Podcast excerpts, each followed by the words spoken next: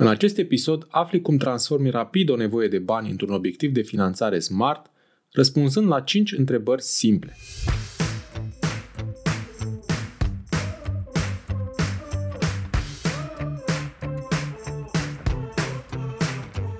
Te salut și bine te-am găsit la Smart Podcast, primul podcast din România dedicat finanțării afacerilor. Sunt Adi Ploscaru și misiunea mea este să ajut companiile să crească și să se finanțeze sănătos. În acest podcast stau de vorbă cu antreprenori și finanțatori remarcabili care împărtășesc din experiențele proprii pentru a te ajuta să-ți crești sănătos afacerea.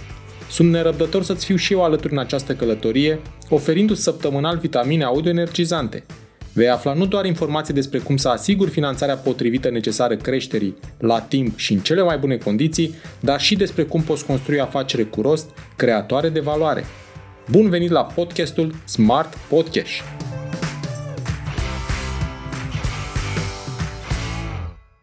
Fiecare pitch pe care îl urmăresc îmi aduce aminte, aproape de fiecare dată, cât de important este să-ți fie clară nevoia de finanțare atunci când vrei să atragi bani în afacerea ta.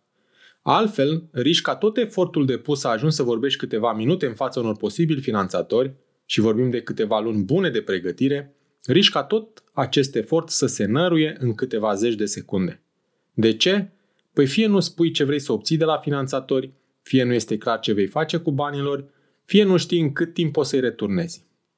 Ai nevoie de o minimă, dar importantă acțiune de planificare ca să transformi nevoia de bani într-un obiectiv de finanțare și smart.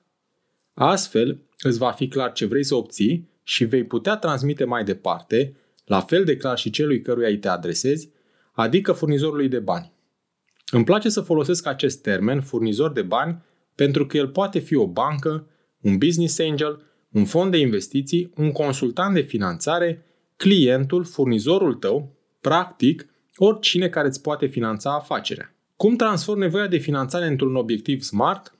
Având răspunsuri clare și corecte la 5 întrebări. Hai să le luăm pe rând. Prima întrebare. Care este suma de bani pe care vreau să o obțin și pentru ce anume? E important să-ți fie clară această sumă și destinația ei încă de la începutul discuțiilor cu potențial furnizor de bani. Nimănui nu-i place să audă la a treia întâlnire că, de fapt, ai nevoie de mai mulți bani. Acest lucru spune foarte multe despre cât de bine te-ai pregătit și despre cât de bine îți cunoști afacerea. Mai mult, poți fi pus în situația în care pierzi partenerul de discuție și nu mai primești banii solicitați. De ce? Pentru că, spre exemplu, fie nu mai ești atractiv pentru investitori, fie nu ai capacitatea de a rambursa suma respectivă, sau fie ai depășit plafonul maxim de finanțare al programului de fonduri nerambursabile. A doua întrebare importantă pentru setarea obiectivului de finanțare este pe ce perioadă vreau să împrumut banii? Pe o perioadă scurtă, de 1-2 ani, pe o perioadă de medie, între 2 și 5 ani, sau poate pe o perioadă lungă de peste 5 ani de zile. Mare atenție! Nu te poți duce să ceri bani pentru a acoperi nevoile curente și să-i rambursezi în 5-10 ani, ca și cum ai investi în active pe termen lung. Știi care este regula de aur a finanțelor unei afaceri? Te rog să o reții ca pe o regulă de sănătate a afacerii tale. Nevoile permanente, adică activele fixe, trebuie acoperite din surse permanente, capitalul propriu și datorii pe termen lung, iar nevoile temporare, adică activele curente, să fie acoperite din datoriile pe termen scurt. Nerespectarea acestei reguli este principala cauză a insolvenței companiilor. A treia întrebare la care trebuie să răspunzi este în cât timp am nevoie de bani? Am nevoie de ei într-o lună, în trei, în șase luni sau într-un an? E foarte important să știi această perioadă pentru a te asigura că primești banii la timp și nu prea târziu, mai ales că accesul la soluțiile de finanțare este diferit, cu durată de la câteva zile, la câteva luni și chiar ani de zile. Ce garanții sunt dispus să ofer pentru a-mi atrage finanțarea este a patra întrebare pe care trebuie să ți-o adresezi. Scopul tău este să-l asiguri pe finanțator că este și pielea ta în joc, că ai acel skin in the game. Fiind vorba de un potențial parteneriat, este despre win-win, dar și despre lose-lose. Câștigăm împreună, pierdem împreună. Iar aceste garanții pot fi activele companiei, pot fi activele personale sau alte garanții. În plus, prin imobilizarea temporară a garanțiilor, poți obține condiții mai bune de costuri. Și apropo de costuri, Ultima întrebare pentru a finaliza stabilirea obiectivului de finanțare este cu ce costuri sunt confortabil pentru obținerea banilor de care am nevoie?